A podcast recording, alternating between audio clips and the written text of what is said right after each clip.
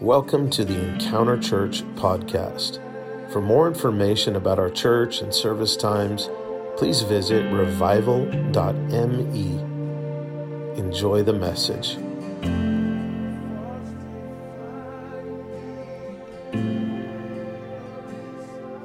Just read the first three verses of Psalm 73, and then I'm going to pray real quick, and we're going to jump right into it. Who has an actual physical Bible? Raise it up high so all the other Christians can see who's real. Who's the real? Will the real Christians please stand up? Praise God. Not really, not literally. Please stay in your seats. It'll be a distraction. So Psalm 73, I'm going to be reading from the New King James Version. Psalm 73. Are you all ready? Yeah. All right. Truly, God is good to Israel, to such as are pure in heart. But the psalmist says, but as for me, my feet had almost stumbled. My steps had nearly slipped. For I was envious of the boastful when I saw the prosperity of the wicked. Let's pray. Father, thank you for your people. Thank you, Lord, for your grace and your love. We thank you for your presence. Thank you for what you're doing in the earth. Thank you that even though sometimes we don't see it, you're working. And we just thank you. I'm reminded of the verse as God who works in us both to will and to do for his good pleasure. He's working in and through you, church. He's speaking to us, and all we have to do is listen. So, Lord, open our ears, and may we hear. And Father, through this word, I just pray that our hearts would align with your heart and what you have for us. I pray in Jesus' name. Can you say amen? Amen. So this morning, I just want to talk with you on the brief side. I'm going to probably share for about 20 minutes. Just be reminded when a preacher tells you how long he's going to preach for. He's usually lying, but I'm trying not to lie. I'm really trying not to lie. Is my nose growing right now? I want to be a real preacher. I just want to share briefly because I would like to end this time together. How many know that when we worship and we experience the presence of the Lord, it doesn't stop in the sermon? Well, it might. It depends on who's preaching. Okay. But how many know that he is present? First of all, he is everywhere. And he manifests in certain places. Amen. And when our hearts are yielded and our phones are on and they ring during service. Did I just hear a ring? I thought I heard a ring. Just a little. I'm so sorry for the ADD moment. But I want you to understand that when we dive into the scripture, we're still in the presence of God. And we can still experience the presence of the Lord. In fact, one of my prayers is that we receive and we capture the spirit of the word. And I pray this often, and I believe it's answered, and I hear testimonies of this. I pray that as I share the word, that there's weight in the room, the weight of God's love, the weight of his presence. Jesus says, my words are spirit and they're life. So I want to align with that as a preacher or a teacher, that I want my words to be spirit and life. And I want my words to be his words. And when it happens, something happens in the atmosphere. And so as we continue to worship, I want to share briefly so that we can just close with a worship song. And so the team, at least a few of our worship team members are going to come up. And then what we're going to do is, I want to tell you this now because I want you to anticipate and I want you to be free to, we're going to open the altars. I want you to be free. And know this, when you come to the altars, you're not like demonstrating to everybody around that you're a backslidden sinner. You're demonstrating that you're passionate about Jesus. And in this church, we don't shame people. Even if there are people up here weeping, it doesn't mean they're repenting of their secret sins. That may be the case. And sometimes that's, necessary. All the times that's necessary. But the altars are going to be open. And I just want to encourage you that we can all as a people just do some time with the Lord. Do some business with God. There has to be, we have to make space for that. We have to prioritize that. that when we come to the house of the Lord, that we come and we receive his love, we receive his mercy, we receive his grace, and we orient our hearts at him. And we all need it. And so we're going to just take some time and just do that at the end. Isn't that good? I love this psalm. This is written by Asaph, and it was written during a time when the people of God were taken captive. It was Babylonish captivity time, and he was trying to encourage himself and the people of God in the midst of the world prospering, or the ungodly prospering, and then he and the people of God they seem like they're fettered, they're stuck, they're confined, and they're not prospering. They're not walking in a blessing. Have you ever felt like, man, it feels like the church is in that season? Or have you ever felt like even your own life, that there's times in life where we wonder why everyone else around us, come on somebody, is getting blessed except us? I don't know about you, but I've been there before. And sometimes it's not even the lack of a substantial physical, material blessing. It's not even that. It's like everyone else around me is happy, but inward I'm in turmoil. And so the psalmist is being honest with his own heart. And this is what I believe. And I want to go through and just highlight a few verses. And I want to encourage you. This is one of my favorite psalms, but I love it because it's the journey of honesty that leads himself back to the place where he aligns, or rather orients his heart in the right direction. Amen. You see, something happens when our heart is not oriented in the right direction. It affects every area of our life. In fact, Jesus, didn't he say in Matthew 6 that where your heart is, there your treasure will be also? Or where your treasure is, there your heart will be also.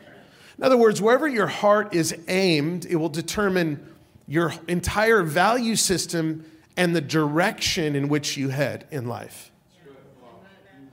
Matter of fact, Jesus says things like, if a man looks at a woman with lust in the eye, he's already committed adultery in his heart. He's not just saying that it's sin in the moment before God, because God sees all, which is a reality, but he's also saying if your heart is open to it, your eyes will gravitate to it.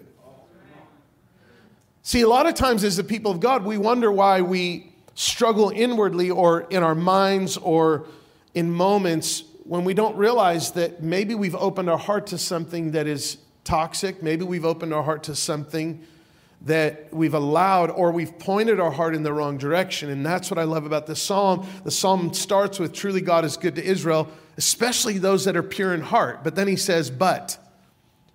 So he's dealing with the fact that he allowed something to contaminate his heart. He allowed himself to envy the prosperity of the wicked, to envy the prosperity of the world around us.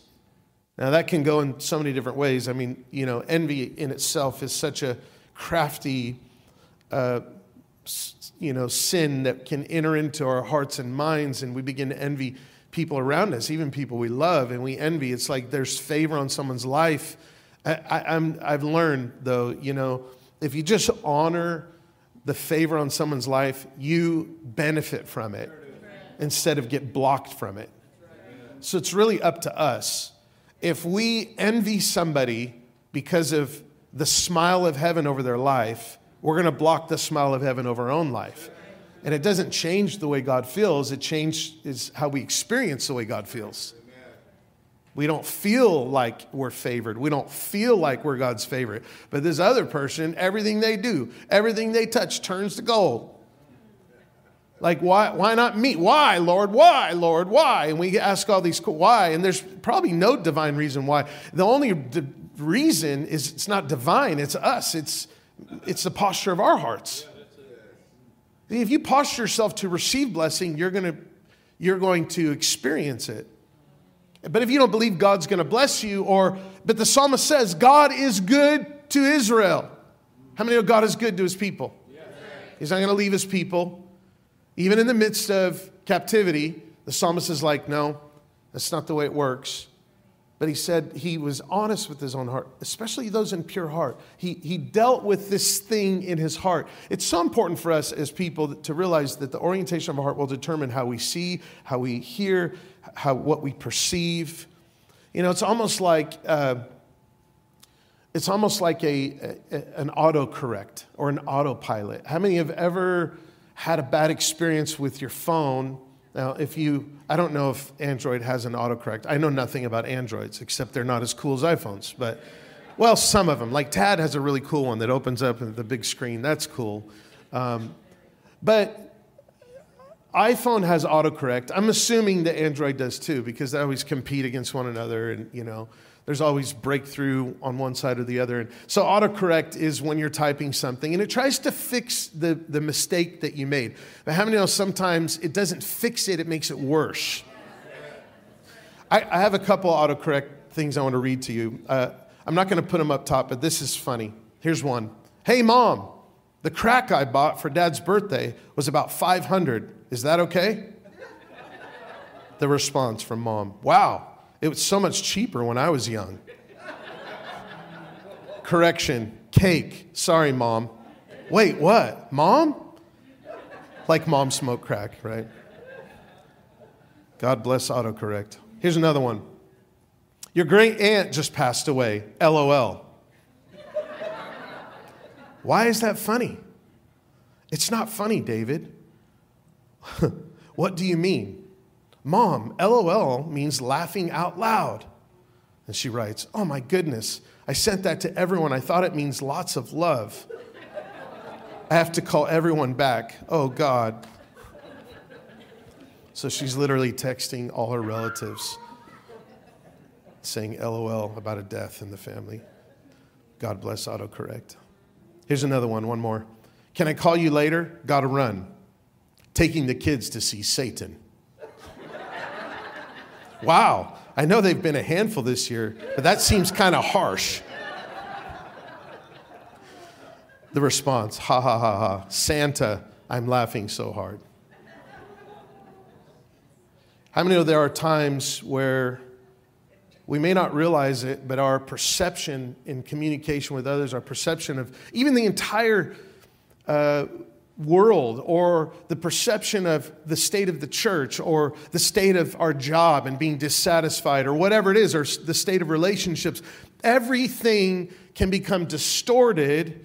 The perspective that we have on life can be distorted, even our thoughts. You see, we want to take every thought captive, but we don't realize that when our heart is captivated by something, we can't take anything captive in our minds.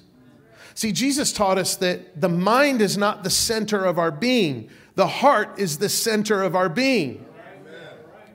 And the psalmist knows this because he's living in a Hebrew worldview. This is just, they understand this. It's not like if you gain more knowledge and everything fixes in your life. How many know that's not the case? Amen. Like you could have all the knowledge in the world, but if your heart's not right, you're not going to have fun. Amen. Life will be hard.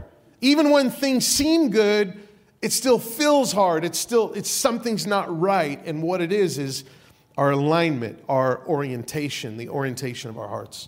And I've learned this in my own life. There are times where I veer off course and God brings me back to this psalm.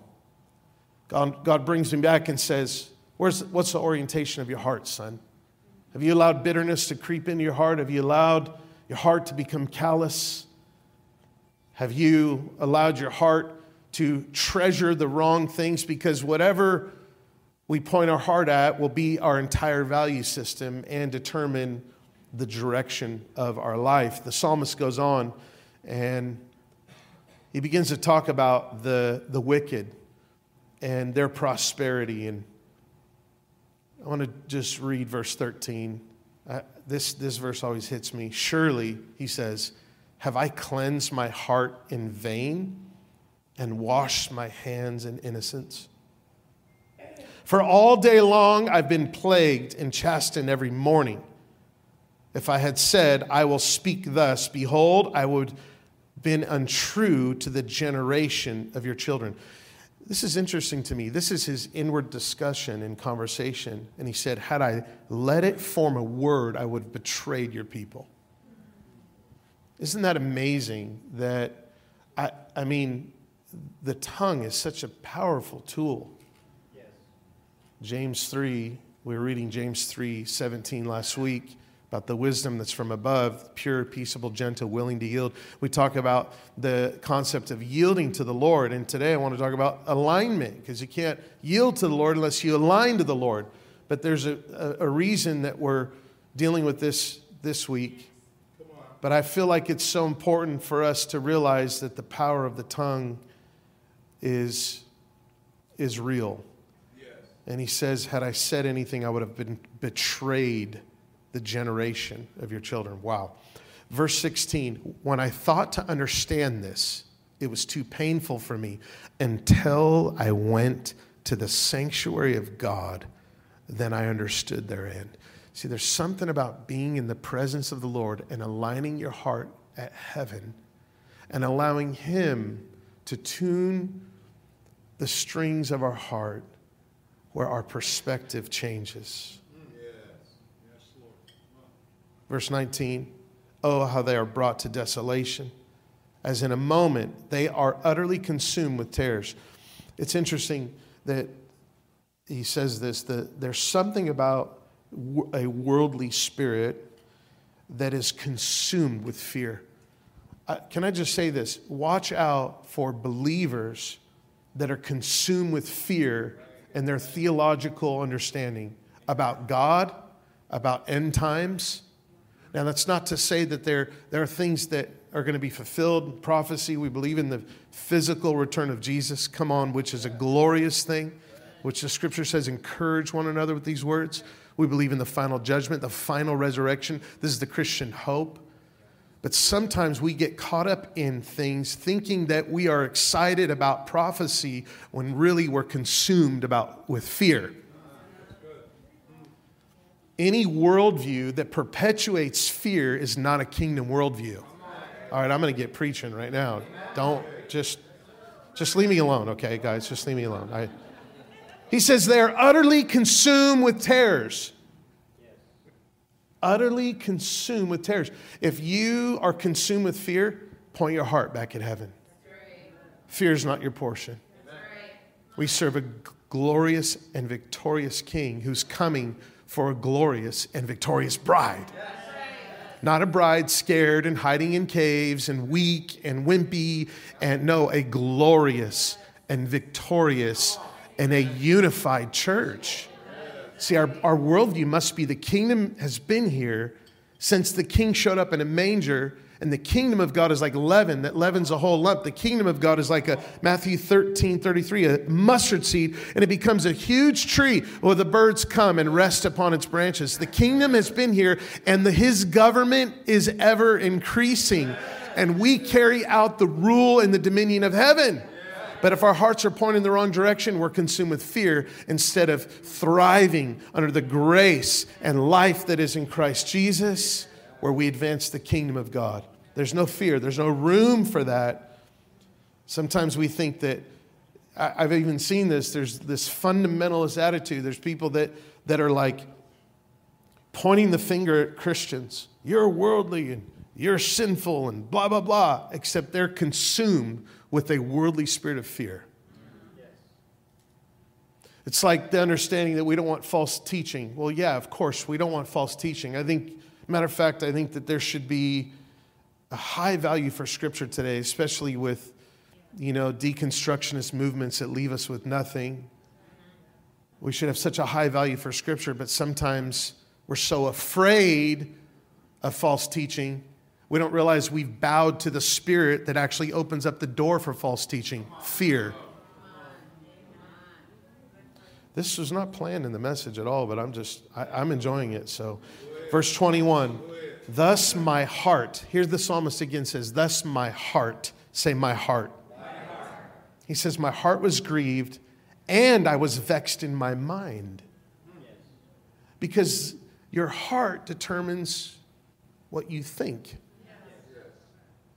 The word heart in the Greek is cardia, like in Matthew 6, where Jesus says, wherever your treasure is, your heart will be also. It means core, the core of your being. Guard your heart with all diligence, for out of it flow the issues of life. Proverbs 4:23. Yes. Your heart is the center of your being.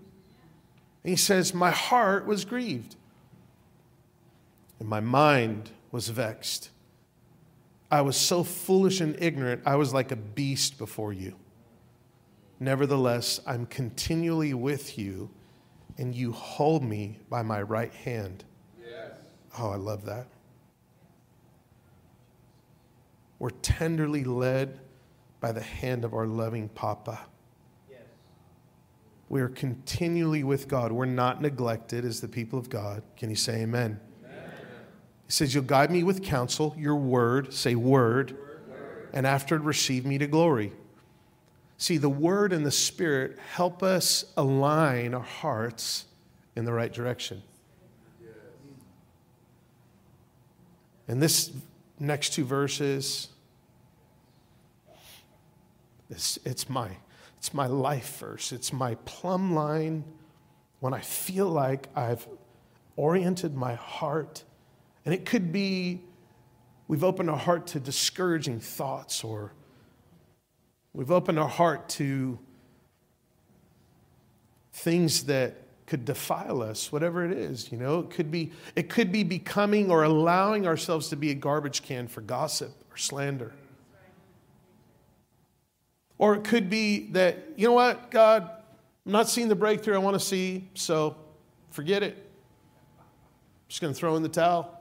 I was joking around with somebody the other day. We're talking about pastoring. I'm like, I've been pastoring 13 and a half years as a senior pastor.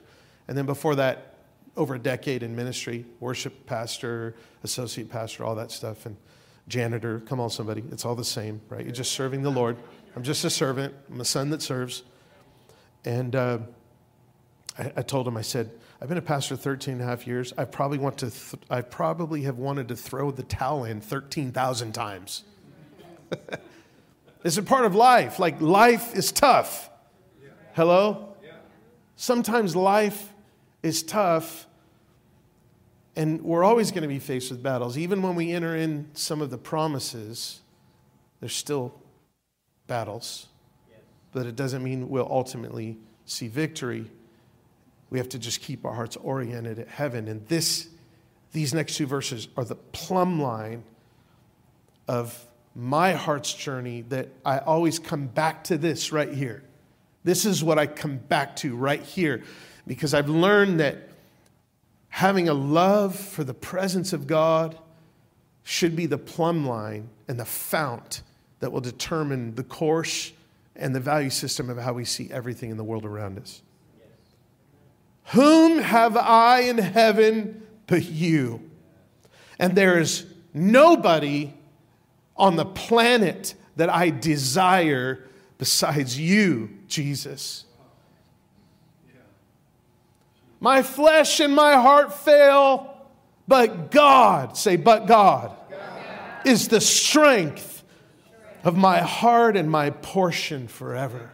The psalmist says, my portion is not envying the prosperity of the wicked. My portion is not being consumed with fear. My portion is not being vexed in my mind. My portion is not any of these things. My portion is you. My flesh and my heart fail, but God is the strength of my heart forever. I love what he says at the end, verse 28, but it is good for me to draw near to God. Can you say amen? Amen. I've put my trust in the Lord God, that I might declare all your works. Yes.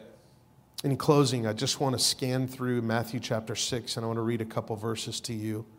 In Matthew chapter 6, of course, is after the Beatitudes, which are really, I remember one of my teachers used to say, you may have heard this before, but the Beatitudes are about what be your attitude. What be your attitude? Blessed are the pure in heart. You know, everything that Jesus is teaching in the Sermon on the Mount is about the heart. Yes. And the orientation of the heart. He begins to talk about the motive of the heart in the beginning of Matthew chapter 6. He talks about prayer. He says, don't be like the pretenders who love attention when they receive, but Just God sees you in secret. Just go to the prayer closet and pray. Don't blow a shofar and then pray all eloquent so everybody can see your wonderful anointed prayer. He says, just what does God see? God sees the heart. Amen. Jesus is saying, God sees your heart. So forget about all the exterior, especially if that's all you're consumed with. Let's get to the heart of the matter. Then he teaches the disciples to pray, revolutionizes prayer with one word, Abba. Then he says, when you pray, make sure that you don't have unforgiveness in your life. Where does unforgiveness stay? In your heart. Matthew chapter 6 is all about the heart. Then he says, fast. When you fast, don't look like you're this spiritual person. What's wrong? You look discouraged. Oh, I'm fasting today. Oh, I'm so holy. Praise God. No, he says, God sees you. God sees your heart, not just the outside. Then he says, don't store up treasures in heaven, for your heart is always going to pursue what you esteem as your treasure. It's always about the heart. And he says, don't worry about tomorrow, your life, what you wear. I love this portion here. He says, look at the flowers of the field. They don't work or toil.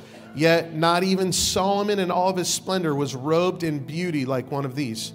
Do you know why flowers bloom? Because they orient themselves at the sun.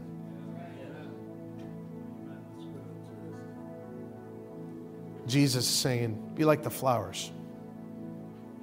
You want to grow? Orient your heart in the right direction. You want to see the world rightly? You want to be consumed with worry and all these things? And he says, seek first the kingdom of God, and everything else will be added. Don't worry about everything else. Live one day at a time. In the Message, verses 25 and 26. Are you enjoying this morning? Yes. If you decide for God, living a life of God worship, it follows that you don't fuss about what's on the table at mealtimes or whether the clothes in your closet are in fashion. There's far more to your life than the food you put in your stomach, more to your outer appearance than clothes you hang on your body. Look at the birds, free and unfettered, not tied down to a job description. Careless in the care of God, and you count far more to Him than birds. Free and unfettered, not tied down to a job description. Careless in the care of God. I don't know about you, but I want to be careless in the care of God. Amen. Isn't that good? Yeah, yes. Whom have I in heaven but you, Lord? In the Message at the end, it says, if God gives attention to the appearance of wildflowers, most of which are never seen, don't you think He'll attend to you, take pride in you, do His best for you? What I'm trying to do here is get you to relax, not to be so preoccupied with getting, so that you can respond to God's giving. Isn't that good? People who don't know God and the way He works fuss over these things. But you know both God and how He works. Steep your life in God reality, God initiative, and God provisions. I'm going to read that again. Steep your life in God reality, God initiative, and God provisions. Don't worry about missing out. You'll find all your everyday human concerns will be met. Give your entire attention to what God is doing right now, and don't get worked up about what may or may not happen tomorrow. God will help you deal with whatever hard things come up when the time comes. Can you say amen? Amen. This is my prayer, that we would be like the psalmist, deal with things in our heart and make sure that we're aligned. It's a new day. Let's align our hearts with the Lord and what He has. And let's be like Asaph that said, whom have I in heaven but you? There's none on earth I desire besides you. My flesh and heart fail, but God is the strength of my heart and my portion forever. Can you say amen? Amen. I want to pray, and then we're going to open the altars. We're going to just close with a song. And I want to encourage you, let's worship together up front here. And during the song, let's just align our hearts at heaven. and receive his love together. Can you say amen? Father, I bless your people. I thank you for what you're speaking to us. And we want to respond to your word. We want to respond. We want to align. We want to orient our hearts back to you. Forgive us, Lord, when we open up our hearts to things that are not of you. We turn back. We return. And we thank you for your grace and your love. In Jesus' name. Hi, Pastor Zach here at Encounter Church in Rochester, New York. Hope you were blessed by that message. And we want to give you an opportunity to sow into the ministry if you'd like to. If you would, just go to revival.me and click on the button that says give. Thanks again and have a blessed, blessed day.